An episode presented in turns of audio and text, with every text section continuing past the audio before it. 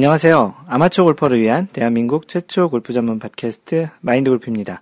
두 번째 라운드 제 20번째 샷 시작합니다.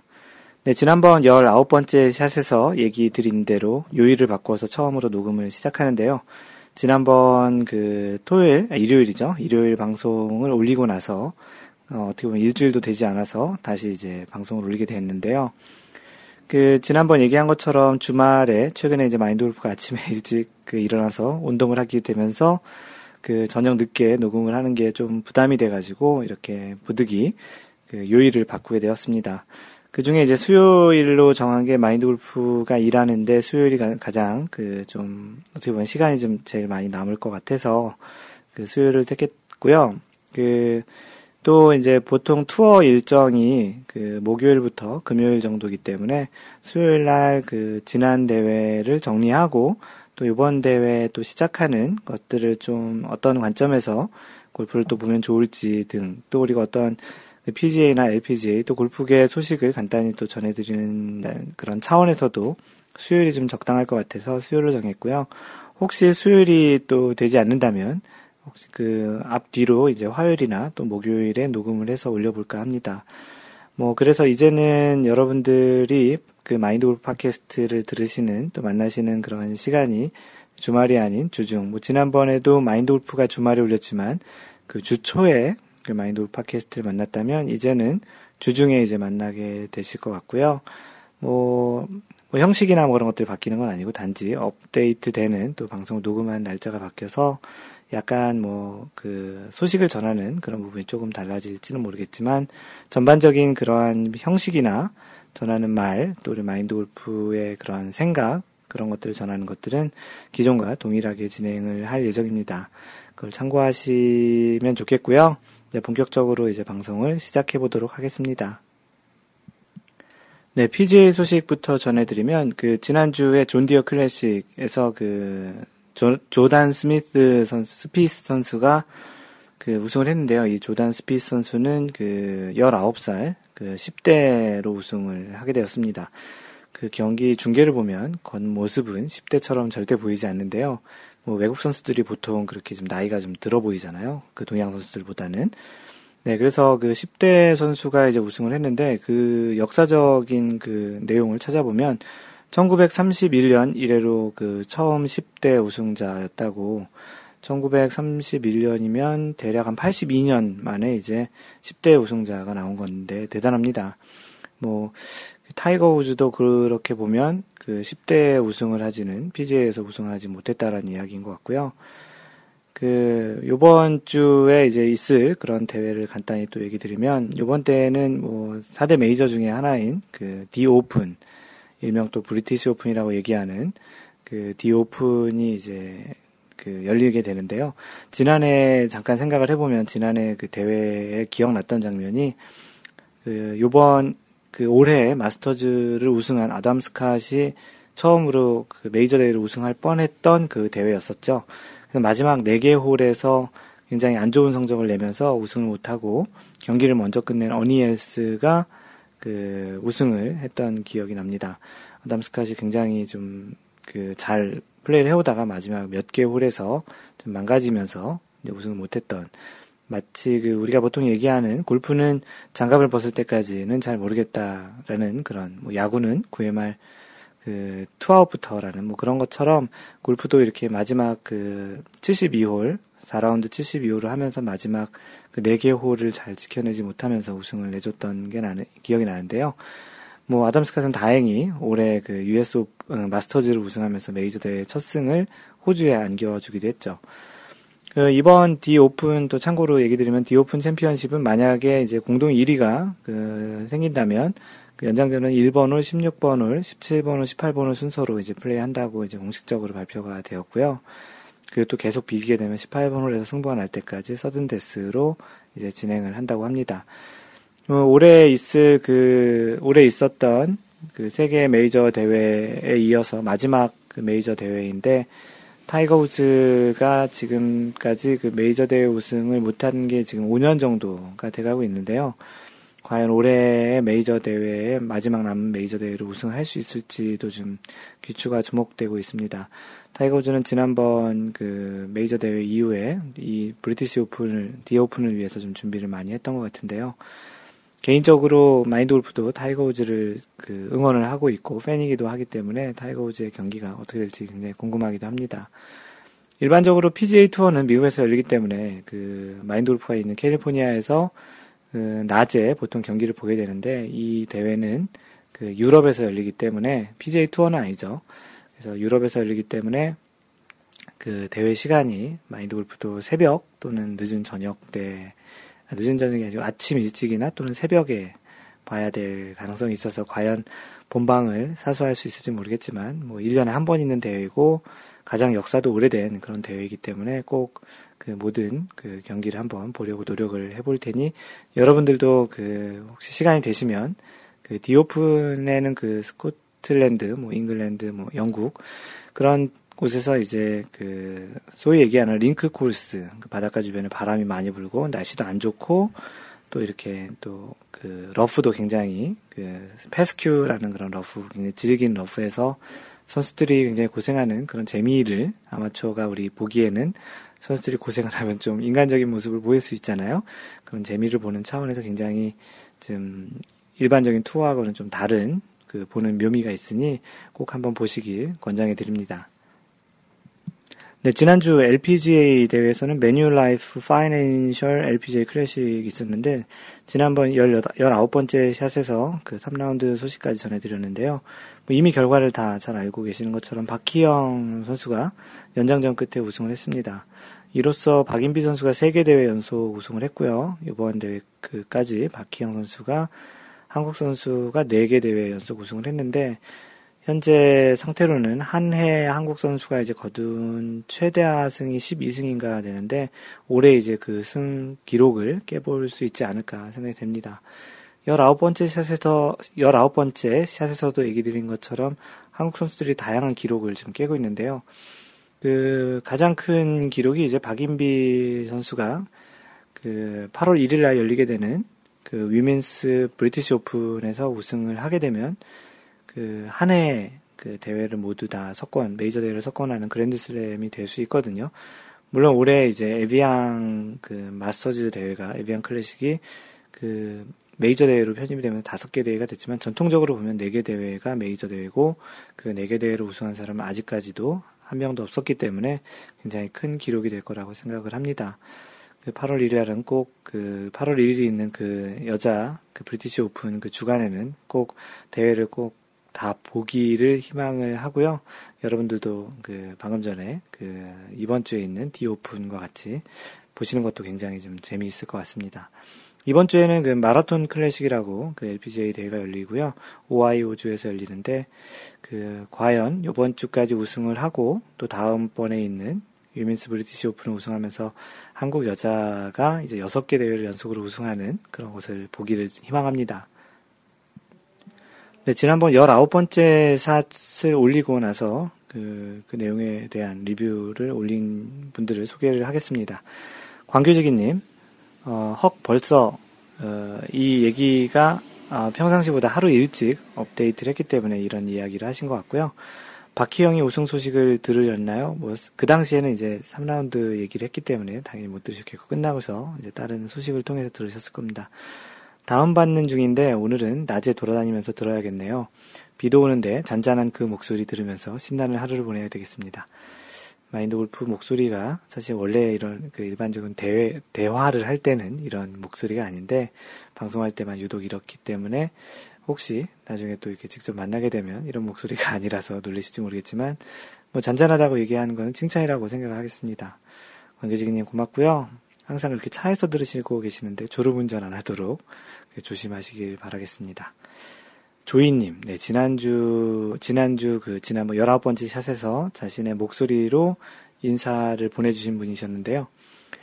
그 와이프가 이제 그 인사말, 와이프에게 고마움을 전하는 인사말을 녹음해서 보내주셔서 그 내용을 틀어드렸었는데, 마인드골프가 피드백을 꼭 달라고 했는데 피드백을 남기셨습니다.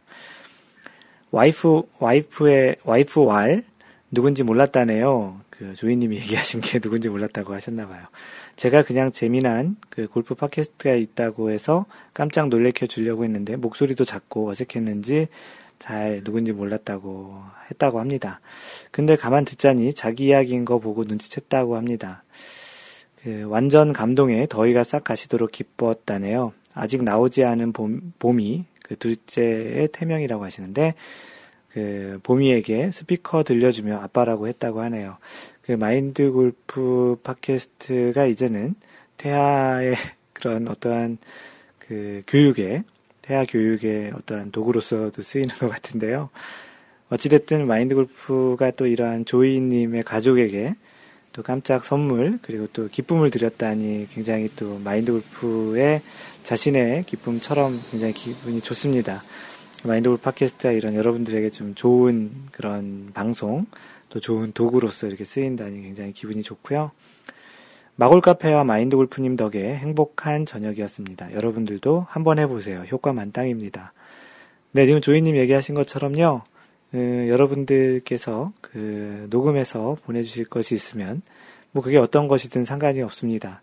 뭐 골프와 관련하면 더 좋고요. 그렇지 않으면 뭐 어떤 고백이라든지 어떤 고마움을 표시한다든지 그런 것들을 마인드 골프가 대신 전해드릴 테니까 그런 것들을 보내주시면 또 소소한 생활의 재미가 되지 않을까 싶습니다. 조이님, 그, 이번에 또 이렇게 읽어드린 것도 한번 들려줘 보세요. 고맙습니다. 어, 하얀 바지님, 조이님의 멋진 사랑이 이번 팟캐스트가 더 뜨거웠던 것 같아요. 조이님 앞으로도 더 행복하시고요. 건강한 딸, 봄이 태명 맞죠? 를 만나길 기도드립니다. 이번 팟캐스트의 비 오는 날 에피소드에 대해서 글을 게시하려고 했는데 노력 부족으로 하지 못했네요. 언제 기회가 되면 여러 경험담을 올리도록 하겠습니다. 네. 언제든지 올려주십시오. 뭐 꼭 비가 오는 장마에만 소개를 해야 되겠습니까? 그냥 아무 때나 올려주시면 그 해가 찌는 날 좀 시원하게 비 소식을 또 전하는 것도 괜찮을 것 같고요. 시간이 달라져도 청취 잊지 않겠습니다. 네, 늘 건강한 방송 고맙습니다. 네, 시간이 달라져서 올리는 첫 번째 제 2라운드 20번째 샷인데요. 꼭 잘 들어주시기 고맙, 바라겠습니다. 네, 무한똑딱이님하고 버터새우님, 이 두 분이 부부신데, 마인드 골프가 가르친 제자고요 지난번 나인홀 그 플레이를 그 같이 하고 나서 굉장히 좀 기분이 좋았다는 그 사연을 전해드렸었는데요. 예, 무한똑딱이님, 방송 잘 들었습니다. 오랜만에 올린 제 사연도 나오니 좋네요. 조이님 intro도 잘 들었고요. 둘째 생기신 거 축하드립니다. 예, 축하 메시지가 계속 이어지고 있네요. 버터새우님, 조이님의 인트로 감동적이네요. 좋은 surprise 해주셨네요. 오늘은 팟캐스트는, 오늘 팟캐스트는 비 오는 날 에피소드 재밌었고, outside agency 룰도 알게 되었네요. 아웃사이드 에이전시가 뭐 이번 20번째 팟캐스트 처음 들으신 분들 위해서 국외자라는 뜻입니다. 그 플레이하는 선수 또는 선수와 같은 편에 있는 캐디 물을 제외한 나머지 사람들 또는 물건들을 outside agency 국외자라고 하는데요. 그 이야기에 대해서 간단히 얘기를 드렸죠. 간단하지만 막상 당하면 당황하여 우왕좌왕할 상황이 발생할 수도 있으니 잘 숙지해야 되겠네요. 방송 항상 감사합니다. 버터새우님 고맙습니다. 이어서 몇 가지 올라온 사연을 소개하겠습니다. 네, 홀로 작업, 홀로 작업님께서 이분은 이제 골프를 좀 잘 치시는 분이신데요. 홀로 작업님께서 올리신 제목 파4홀에서 one on이라는 굉장히 자극적인 제목을 하셨습니다. 이게 약간 깔때기 같기도 하지만 내용을 들어보시면 나름 그 희노애락이 이제 좀 약간 포함된 그런 내용인데요. 소개를 하겠습니다. 며칠 전 근교의 매달 아 근교의 매달 친목 모임, 친목 그 클럽에서 가는 금강 센트리엄 컨트리 클럽 CC에서 350야드 파4홀에서 드라이브 티샷이 온그린 됐어요. 아, 굉장하죠? 350야드 그 파4에서 티샷이 온그린 됐다면 이건 뭐 아무리 뭐 내리막이라고 하더라도 굉장하네요. 그것도 홀컵에서 어, 홀컵이란 말은 사실 잘못됐는데 조만간 이것과 관련해서 방송을 한번 하겠습니다. 홀이면 홀이고 컵이면 컵입니다. 홀컵은 같은 말이 두 번 반복된 건데요. 한번 용어 정리를 한번 하는 방송을 조만간 하도록 할게요. 할게요. 그것도 홀컵에서 약 7m 좌측 오르막 이글 퍼트를 남긴 상황. one on 했으니까 par four에서 이글 퍼트겠죠? 우리 캐디 언니야, 언니야, 언니가 그 급 흥분하면서 아직까지 이홀에서 온그린 되는 거 본 적이 없다며 라이 잘 봐준다며 꼭 이글 하라며 화이팅을 외쳐주셨다고 합니다.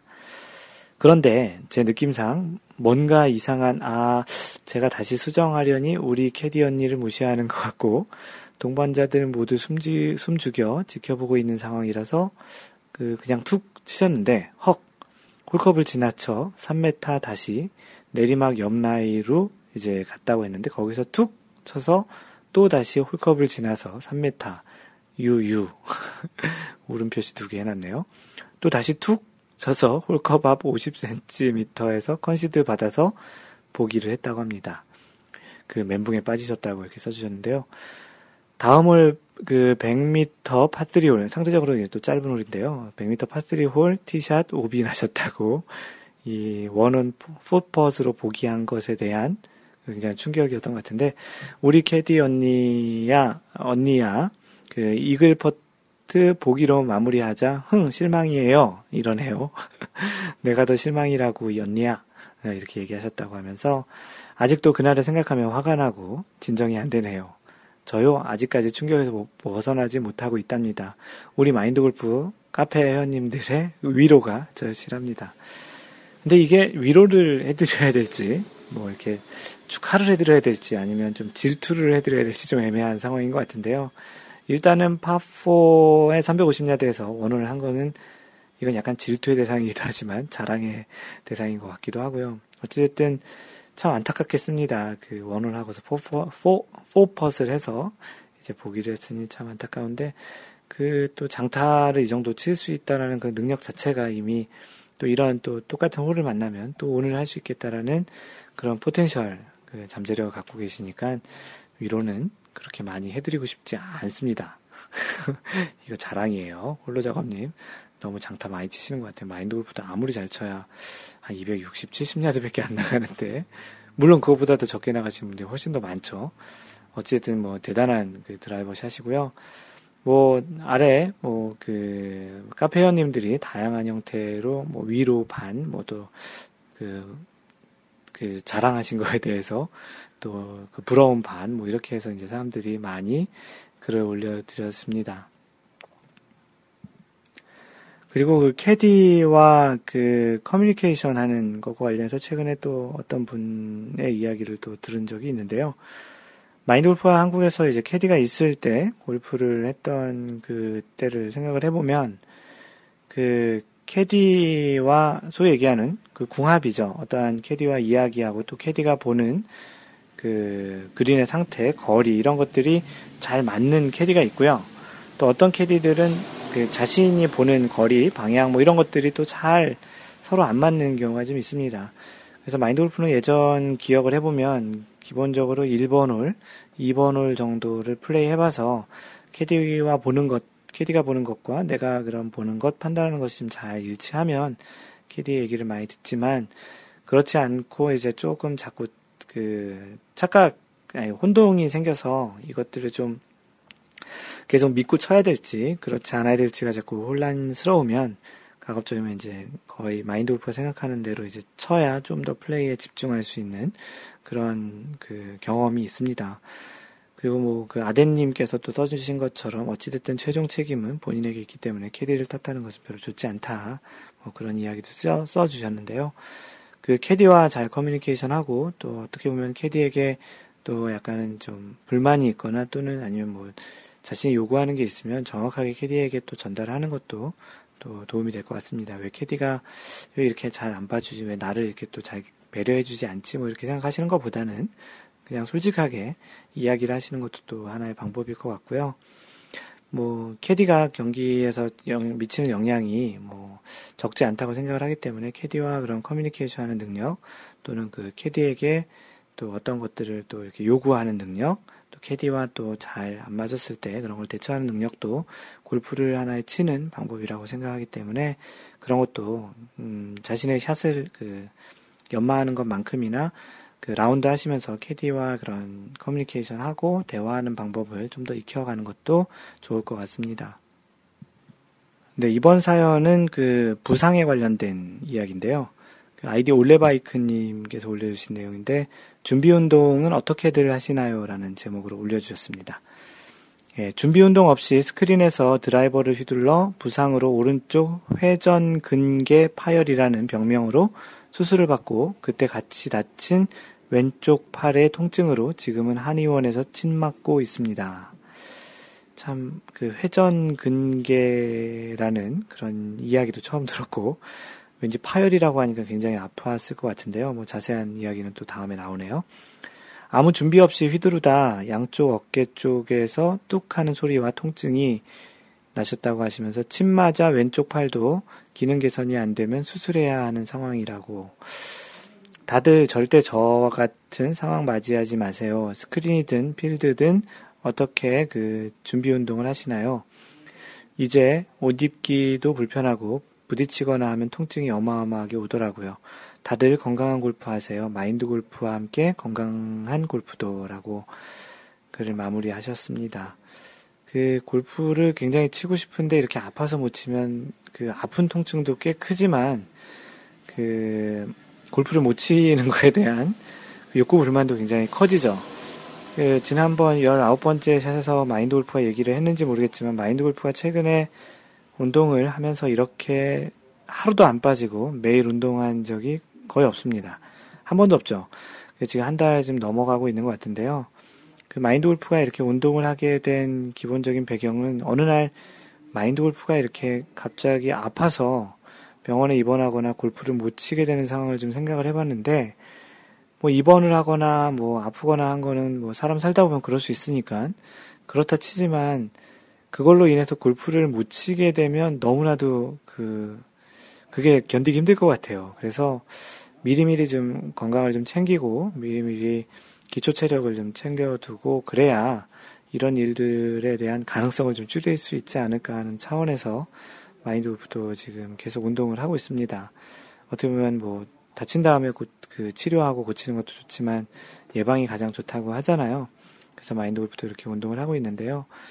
사실 뭐 이렇게 마인드 골프가 그 여러분들에게 골프를 하면서 사전에 그 운동도 좀 하고 워밍업도 좀 많이 하라고 얘기하지만 마인드 골프 자신도 그렇게 얘기한 것만큼 많이 하진 않는데요.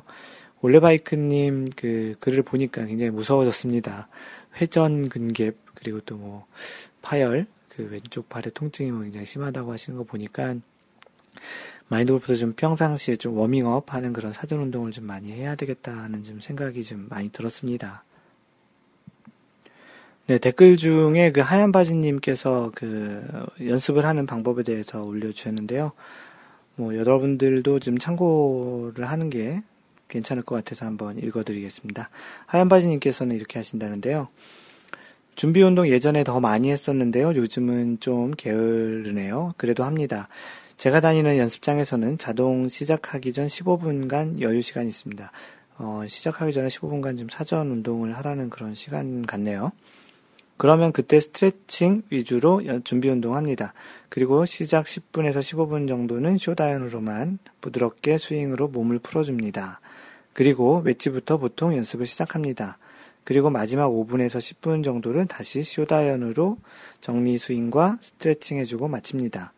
연습은 보통 매일 120분 정도 합니다. 2시간을 매일 지금 거의 10년 정도 하신 분이신데요. 전 매일 연습하지만 드라이버는 격일로 5개도 치지 않습니다. 빈 스윙은 setup 밸런스 체크하면서 20번 정도는 하는 것 같고요. 3번 우드는 매일 10개 정도 치고 아이언은 짝수 홀수로 정해서 격일로 연습을 하신다고 하네요. 120분 연습했을 때 short game, 퍼팅 다 합쳐 공 개수는 150개에서 220개 정도 치신다고 하고요. 연습하시면서 손이 피로해지면 작은 스윙이나 빈 스윙 setup 등으로 변화를 줘가면서 연습하시면 지루한 것도 피하고 부상도 방지할 수 있다고. 매일 2시간씩 한 10년 정도 연습하신 그 하얀 바지님의 그러한 연습 방법이신데요. 뭐 연습 방법에 어떠한 정답이 있는 건 아니지만 뭐 오랫동안 연습하신 분이 터득한 그런 방법이기 때문에 한번 도움이 되실까 하고 소개를 해드렸습니다. 네, 다음 사연은 그 지난번에 그 걸어서 54호를 지난번에 두 번, 이 두 차례 하셨다는 모리사랑님 사연인데요. 드디어 이제 걸어서 72홀을 완성하셨다라는 그 소식하고 간단한 간단하지 않은 굉장히 긴 후기를 올려주셨습니다. 제목은 걸어서 72홀, 환자 모드, 그리고 마인드 골프 이렇게 써주셨는데요. 뭐 이 내용을 다 그 소개를 하긴 그렇고요. 인트로 부분에 있는 부분을 간단히 소개를 하겠습니다. 걸어서 72홀 도전을 위해 준비한 전략을 먼저 소개하겠습니다. 시간은 새벽 3시 반부터 시작해서 충분한 라운드 시간을 확보하고 지인들이 응원차 36호를 같이 함께 하기로 하셨다고 합니다. 이 핀란드에 계신 분이거든요. 모리사랑님. 그쪽은 이제 북부 지방, 유럽의 유럽 북부 지역이잖아요. 핀란드가. 그래서 백야가 있어서 굉장히 해가 좀 긴 지금 시간이라고 합니다. 지금 뭐 대부분의 이제 뭐 하지가 지났기 때문에 조금씩 이제 낮 시간이 좀, 좀 짧아지고 있는데요. 마인드 골프도 이제 조만간 이런 비슷한 또 올해 마인드 골프 안에 무슨 도전을 준비하고 있는데요. 언제 하게 될지는 아직 정하지는 않았습니다. 해가 좀 계속 점점 짧아지고 있는데 빨리 하는 게 좋을 것 같은데요. 뭐 어찌됐든 그래서 걸어서 72홀을 하기에 이제 가장 어떻게 보면 걸어서 더 많은 홀을 돌기에 굉장히 좋은 조건의 우리 사장님이 계시죠. 그래도 참 대단합니다. 두 번째, 발 보호. 54홀을 두번 하면서 가장 힘든 발바닥을 보호하기 위해 테이핑을 하고 골프화 3개, 양말 4켤레를 준비하였다고 하네요. 매 라운드 후 골프화와 양말을 교체하셨다고 합니다. 세 번째, 음료 및 간식. 오후는 기온이 높고 햇살이 따갑기 때문에 충분한 음료와 간식거리를 준비하셨다고 하는데요. 삶은 계란, 초코바, 초코 땅콩, 비스켓 등을 준비하셨다고 합니다. 네, 지난번 마인드 골프가 지난해 8월 15일에 걸어서 72호를 한 그것과 좀 비슷한 것들을 준비하셨는데요. 마인드 골프는 그냥 골프화랑 양말 한 켤레 그거로 그냥 처음부터 끝까지 쳤는데요. 마인드 골프는 그렇게 발바닥이 많이 아프지 않았습니다. 마인드 골프가 체중이 덜 나가서 그런지 모르겠는데 어찌됐든 그렇게 이제 시작을 하셨다고 하는데요. 근데 이제 좀 일이, 일이 생기셨어요. 그 도전하기 전날. 그래서 하지만 도전하기 하루 전날인 토요일 새벽 연습 라운드 중 얘기하지 못한 문제가 예기치 못한 문제가 생겼습니다. 티박스에서 드라이브의 임팩트 순간 왼쪽 어깨 축지에 강한 통증과 함께 숨을 쉴 수 없을 정도의 통증을 느끼게 되었습니다. 야, 참 대단하신데요. 이런 통증에도 불구하고 골프를 치신 거잖아요, 지금. 순간 머릿속에, 머릿속이 복잡해지면서 내일 도전해야 하나 마나, 하나? 마나? 다음에 이렇게 도전할 시간을 만들 수 있을까? 이 통증을 참으면서 72호를 돌 수 있나? 근육 통증과 뭐 복잡한 머릿속이라고 이렇게 그 글을 계속 이어가시는데요. 나머지 홀은 대충 마무리하고 지인들에게 양해를 구하고 이 연습 라운드 얘기하는 거예요. 바로 클럽에 있는 사우나로 달려갔습니다. 핀란드 사우나로 유명하죠. 사우나 잘 돼 있겠죠. 미국은 사우나 없습니다. 골프장에 없으니까 한국에 제일 그 부러운 것 중에 하나가 사우나 시설이에요. 우선은 최대한 근육을 풀고 저녁에 몸 상태를 보고 최종 결정을 하기로 했습니다. 사우나에서 30분 정도 몸 풀고 집에 돌아가서는 맨솔레담, 아, 맨솔레담 아시는 분 아시죠? 맨솔레담으로 근육을 풀고 오후는 그냥 푹 쉬었습니다. 내일 새벽 함께 라운드 하기로 한 지인에게 전화를 걸어 우선 첫 라운드를 도전할 예정이니 약속대로 함께 동반 라운드 하자고 연락하고 9시에 일찍 잠에 들었습니다. 결전의 날 새벽 2시 알람이 울립니다. 침대에서 나와 우선 왼쪽 어깨의 상태를 확인해 봅니다. 여전히 어깨가 불편하지만 통증은 느껴지지 않아 지인에게 전화를 걸어 재차 라운드를 시작함을 알립니다. 네, 이렇게 라운드를 시작하셔서 최종적으로 72홀 라운드를 다 하셨어요. 그래서 1라운드에는 총 플러스 22, 플러스 20이면은 94타, 뭐 2라운드에는 플러스 21, 93타, 뭐 3라운드는 그 플러스 20, 92타, 4라운드는 플러스 22, 또 94타. 굉장히 균일하게 치셨죠, 4라운드 내내. 이것도 참 대단히 그 좀 의미 있는 그런 굉장히 스코어 밴드가 그 작은 좁은 아주 안정적인 스코어를 하신 것 같아요. 어, 이분께서 4라운드 때 좀 힘드시면서 계속 머릿속으로 마인드 골프, 마인드 골프, 뭐 같이 치셨던 그 핀란드 분이 계셨는데 그분이 좀 이렇게 흐름을 좀 방해를 하셨다고 하면서 계속 머릿속으로 마인드 골프, 마인드 골프 이렇게 외치면서 라운드 하셨다고 하는데 최종적으로 이분께서 이제 72호를 17시간 걸려서 달성을 하셨다고 하고 어, 개인적인 골프 역사에 큰 획을 남기셨다고 하는데 분명히 제일 큰 획을 남기지 않았나 싶습니다. 마인드 골프도 지난해 그 기록을 세우고 굉장히 좀 기분이 좋았는데요.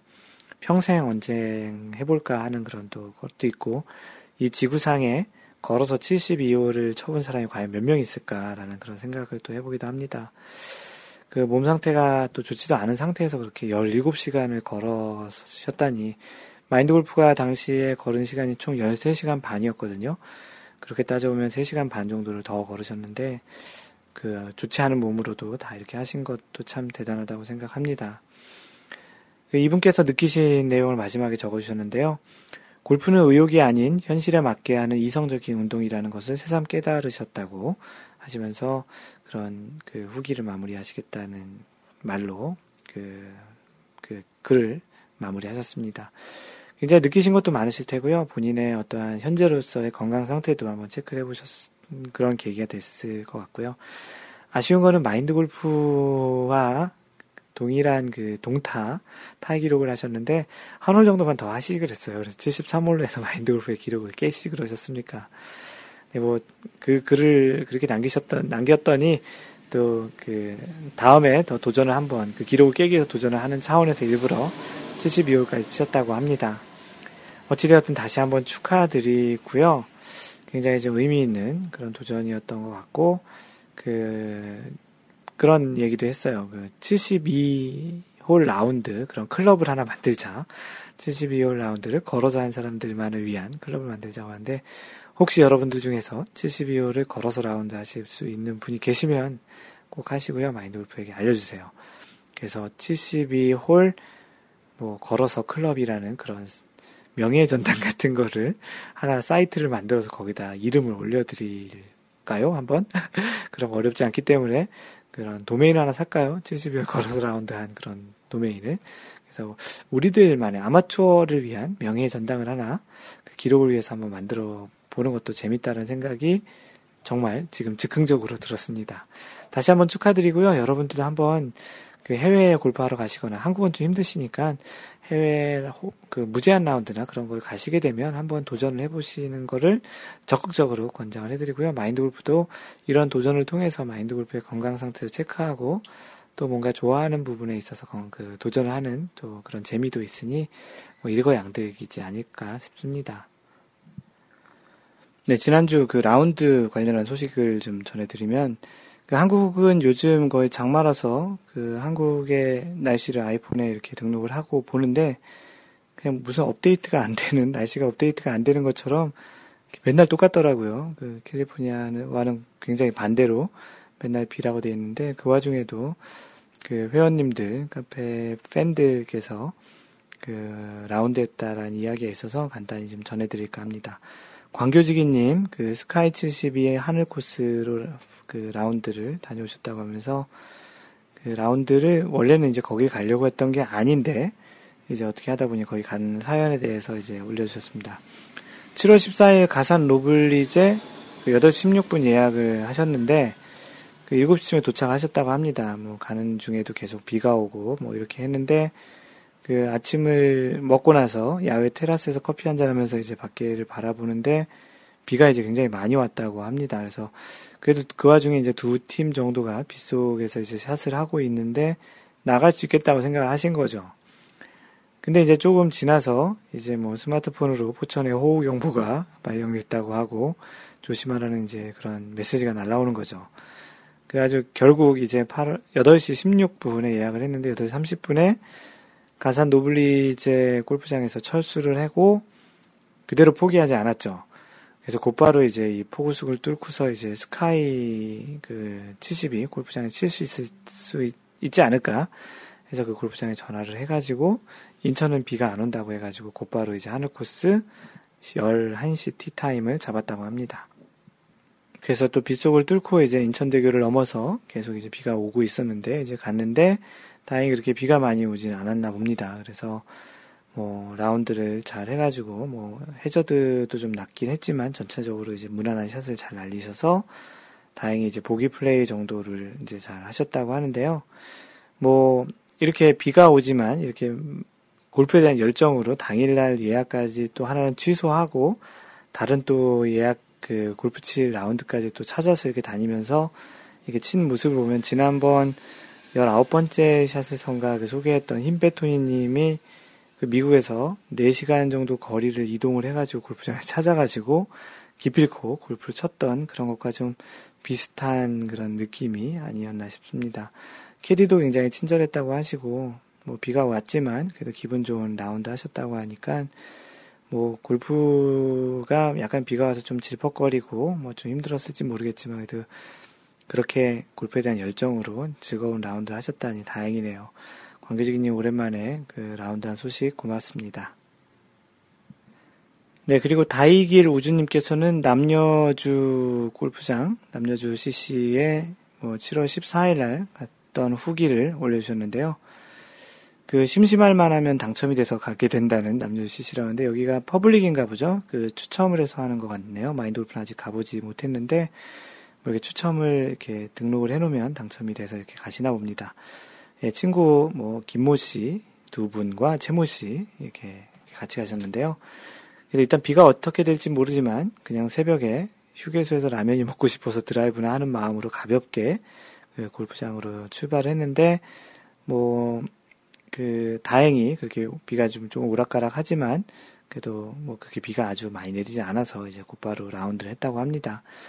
뭐, 각, 오락가락 오는 비 정도로 이제 소풍 정도를 즐기는 그런 라운드였다고 하는데, 뭐, 5시 12분 티업, 새벽 5시 12분, 그래서, 그, 라이트도 켜지고, 또 앞에는 또 다행히, 뭐, 다행인 건 아니고, 앞에는 두 팀이 이미 나갔다고 하셔서 그렇게 골프를 치셨는데, 뭐, 이분께서 이제 18호를 어떻게 어떻게 해가지고 이제 잘 쳤다고 하네요.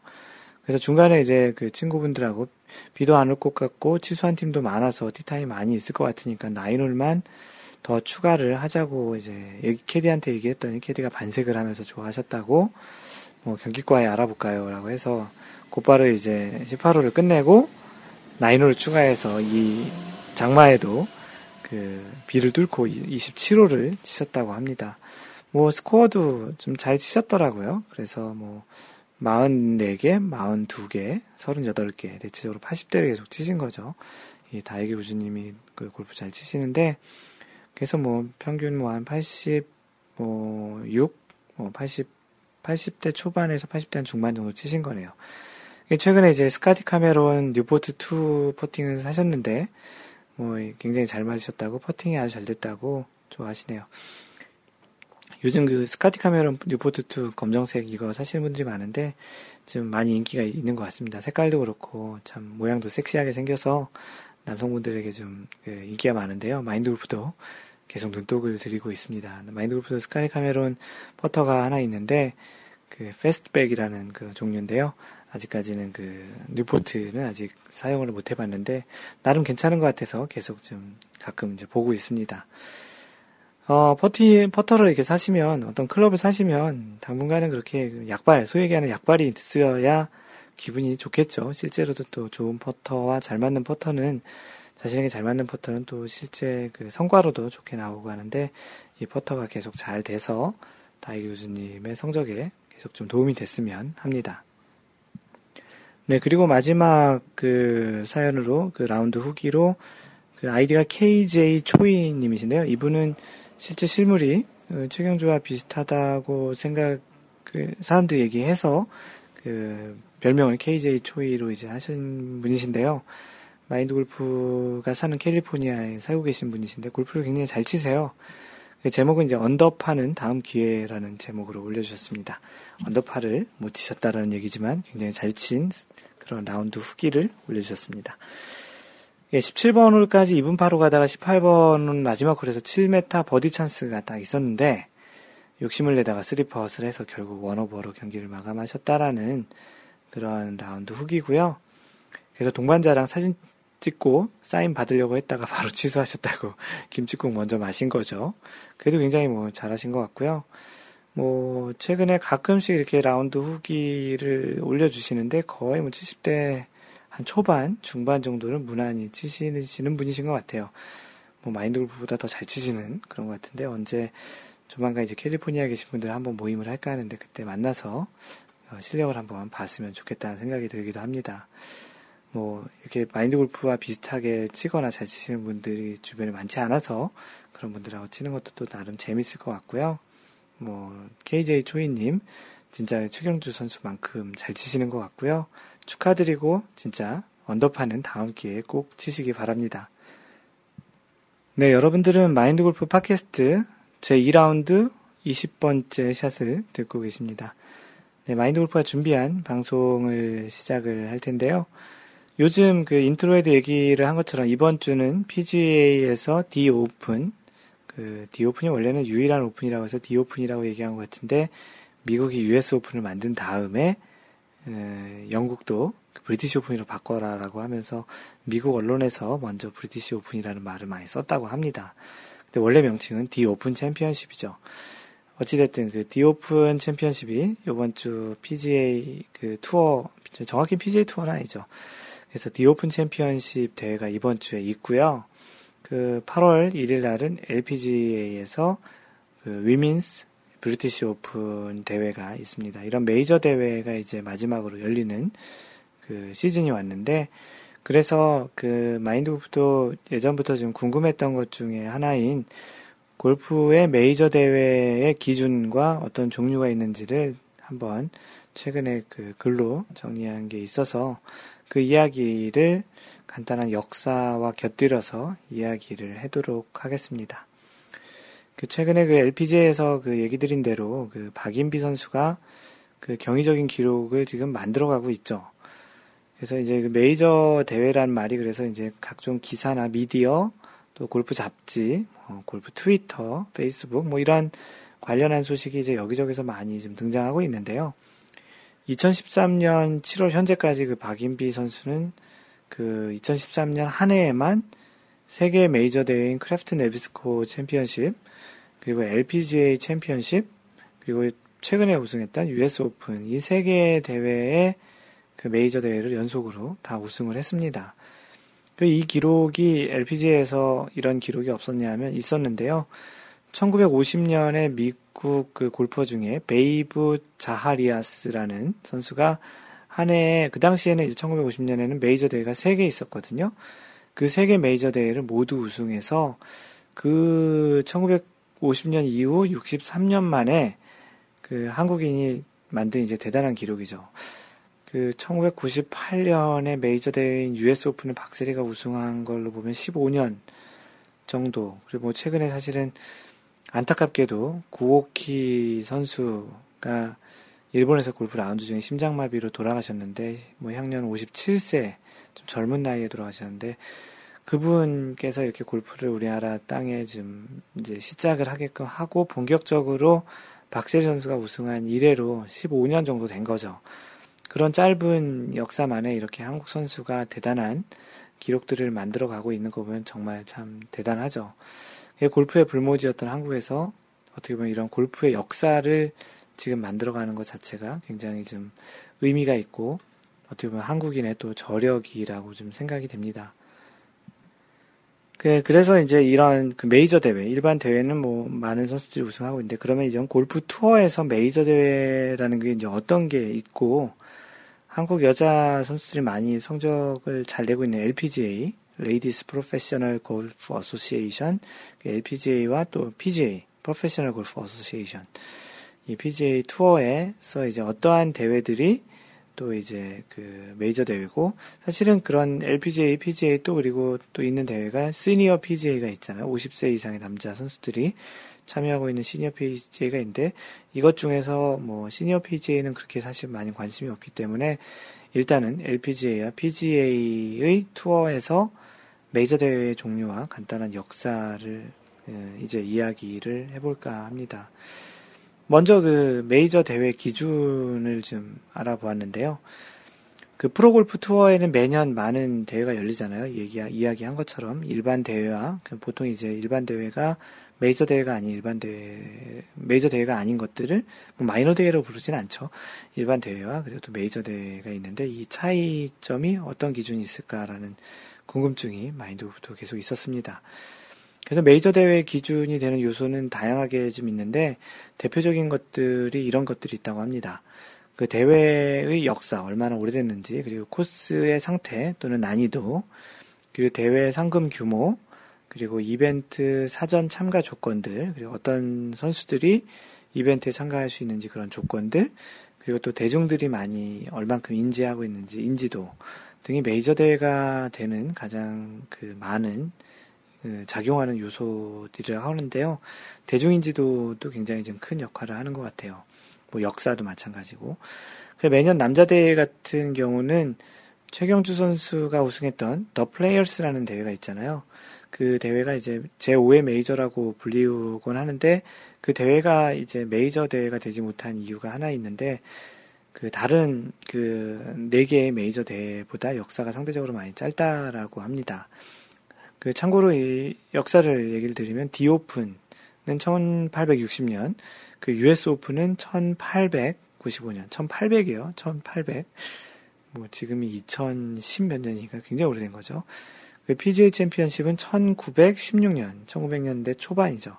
그 마스터즈 가장 늦은 마스터즈가 1934년에 그 시작을 한 역사를 갖고 있습니다. 뭐 이에 반해서 그 더 플레이어스 최근 선수가 우승했던 더 플레이어스 대회는 1974년에 시작을 했으니까 다른 대회보다도 조금 좀 많이 최근에 시작을 한 것이죠. 그래서 아직은 제5의 메이저라고는 불리지만 공식적으로 메이저 대회가 되진 않은 상태이죠. 네, 그래서 이제 PGA 메이저 대회부터 간단히 좀 이야기를 진행해 보겠습니다. 그래서 우리가 보통 알고 있는 PGA의 4대 메이저는 그 디오픈이 시작한 18, 1000, 아, 1900, 아, 디오픈이 시작한 게 아니죠. 이 4대 메이저라는 말 자체가 그 정해진 게 1900년대, 1960년대 이후부터 정해졌다고 합니다. 그 디오픈은 1860년에 시작을 하고 이제 US 오픈 각각 이렇게 시작한 연도가 있는데 실제 이런 4대 메이저라고 얘기하기 시작한 거는 1960년대 이후부터 정해졌다고 하는데요. 뭐 그러나 역사적으로 이 마스터즈가 시작된 거는 1934년이고 이전에는 브리티시 아마추어 US 아마추어 대회가 메이저의 일부였다고 합니다. 그러니까 이제 US 오픈, 그 브리티시 오픈, 그리고 US 아마추어, 그리고 브리티시 아마추어 이 네 개 대회가 이제 그 4대 메이저 대회였다는 거죠. 그 이후에 1950년 후반에 현재의 마스터즈와 PGA 챔피언십이 이 두 개의 아마추어 대회를 대체하게 되면서 방금 전에 얘기했던 US 아마추어 그 그리고 브리티시 아마추어 이 대회 두 개를 그 마스터즈와 PGA 챔피언십이 대체하게 되면서 현재의 4대 메이저 대회가 만들어진 역사가 있는 것입니다. 그 그랜드 슬램이라는 말이 있는데요. 그 그랜드 슬램이라는 표현은 이 마스 그 메이저 대회 이 네 개를 모두 우승한 경우에 붙여지는 용어죠.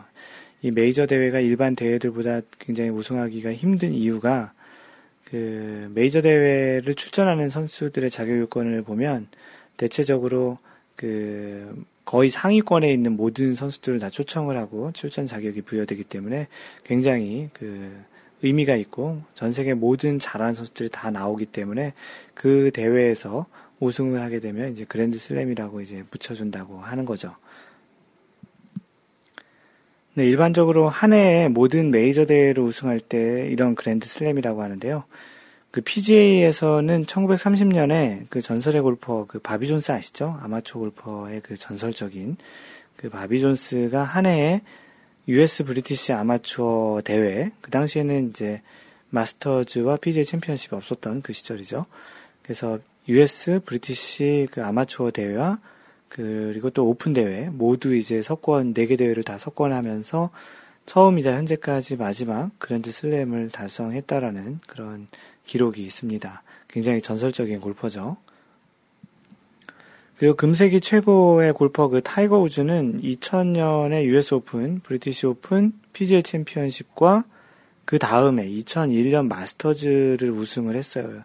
좀 안타깝게도 2001년에 마스터즈 우승했으면 2000년에 그 2000년에 마스터즈 우승했으면 2000년에 그 US 오픈 브리티시 PGA 챔피언십과 함께 그랜드 슬램을 하게 되었는데 그 2000년과 2001년을 이렇게 연결하면서 그 네 개 대회를 우승을 하면서 그, 그 어떻게 보면 두 해에 걸쳐서 네 개의 메이저를 연속으로 그 우승하는 좀 그 그런 적이 있었는데 이러한 용어가 또 하나 있습니다.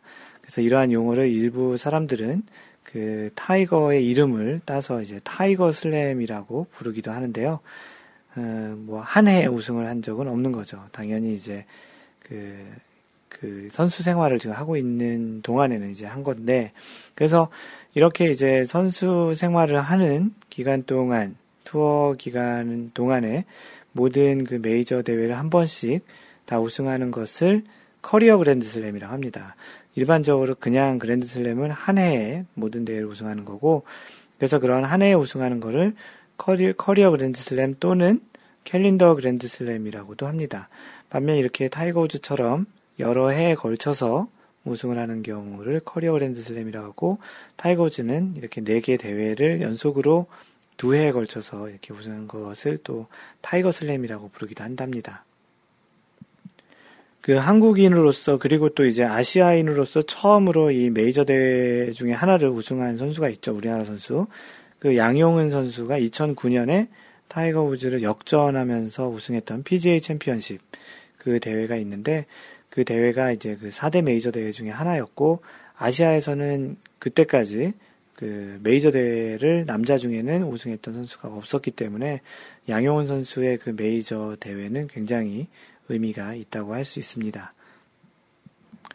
네, 지금까지는 PGA 그 메이저 대회를 알아봤고요. LPGA 메이저 대회를 한번 이야기해 보면 그 남자 메이저 대회와는 다르게 여자 메이저 대회는 최근에 그 메이저 대회로 확정된 그 한 개의 대회가 있다고 얘기를 드렸죠.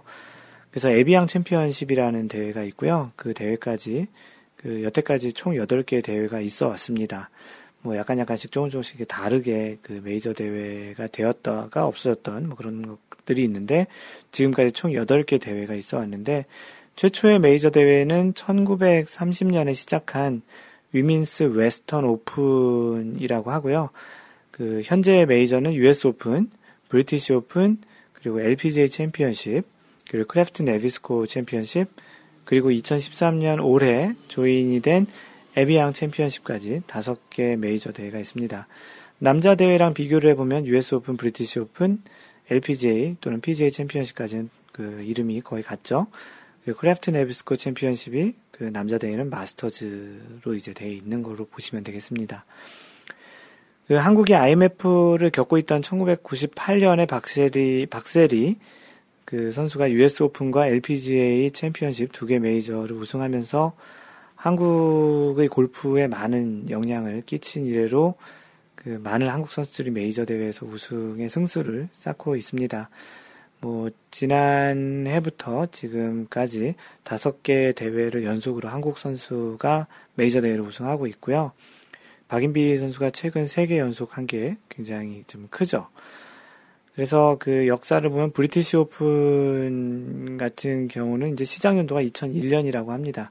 최근에 이제 최근에 시작을 한 거죠. 그 전까지는 어떻게 좀 있었는지 좀 자세히 좀 보여 볼 만한데 시작 연도가 위키피디아에 찾아보니 2001년으로 되어 있었고요. US 오픈은 1950년, 그리고 크래프트 네비스코 챔피언십은 1983년, 그리고 LPGA 챔피언십은 1955년, 그리고 에비앙 챔피언십은 2013년 올해입니다. 예, LPGA에서도 그랜드 슬램이 있는데요. 그 인트로 얘기를 한 것처럼 1950년에 미국 골퍼인 베이브 자하리 자하리사 자하리사 그러니까 이제 위민스 그 웨스턴 오픈, US 위민스 오픈, 그리고 그 타이틀 홀더스 챔피언십 그렇게 해서 세 개 대회를 모두 우승하면 첫 그랜드 슬램을 했습니다. 당시에는 메이저 대회가 그 세 개 있었고요. 2013년 박인비가 브리티시 오픈과 올해 처음으로 이제 열리게 되는 에비앙 챔피언십을 두고서 현재 세 개 대회를 우승하고 있잖아요. 만약에 이게 첫 4대 또는 5대 메이저 대회를 우승할 수 있는 순간이 지금 바로 목전에 와 있는데 그래서 이제 그 특히 한국 국민들 같은 경우는 박인비 선수의 이런 기록에 굉장히 좀 많이 좀 기대를 하고 있습니다. 박인비 선수가 그러한 좀그 기대가 좀 부담이 되진 않을까 좀 걱정이 되는데 평상시 그 플레이하는 거 보면 굉장히 우직하게 그 플레이하고 있는 것을 보면 어떻게 보면 좀 남자의 최경주 선수를 좀 보는 듯한 그런 느낌이기도 한데요. 그 방금 전에 얘기했던 것처럼 한해 모든 대회를 우승하는 걸 그랜드슬램이라고 하고 이것과 달리 이제 선수 그 경력 중에 이제 우승 그 경력 그 기간 동안 모든 대회를 한 번씩 우승을 하는 것을 이제 커리어 그랜드슬램이라고 하고 하는데 이제 박세리 선수가 크래프트 네비스코 챔피언십만 우승하게 되면 그런 이제 커리어 그랜드슬램을 달성하게 됩니다. 그 박인비 선수도 예전에 US 오픈 한번 우승했었는데 그 커리어 그랜드슬램이든 뭐 캘린더 그랜드슬램 지금은 현재 캘린더 그랜드슬램에 좀 더 가깝죠. 그래서 그런 그랜드슬램을 하는 첫 번째 여자 선수가 되지 않을까 싶고요. 개인적으로 마인드 골프는 박세리 선수를 좋아해서 이 매년 이 크라프트 네비스코 챔피언십 4월에 열리는데 그 대회를 볼 때마다 박세리 선수가 우승을 하고 골프를 은퇴하는 그런 걸 좀 바라기도 하고 있습니다. 그 투어 프로들 중에 그 일반적인 이런 메이저 대회 말고 일반 대회에서도 평생 1승조차 하기 힘든 게 골프라고 합니다. 최근에 있었던 그 모 대회에서 그, 그 선수 이름이 갑자기 생각이 안 나네요. 얘기를 한번 했던 것 같은데 그 선수가 1994년에 데뷔를 하고 그 최근에 이제 2013년에 처음으로 PGA에 1승을 한 그 선수가 있었죠.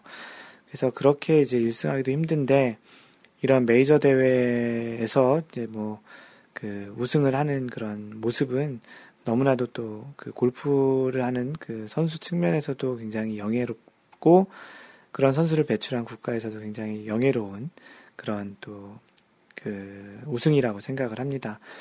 그 메이저 대회에서 우승을 하는 건 어떻게 보면 골퍼로서 평생의 소원이라고도 또 생각이 될 수 있겠는데요.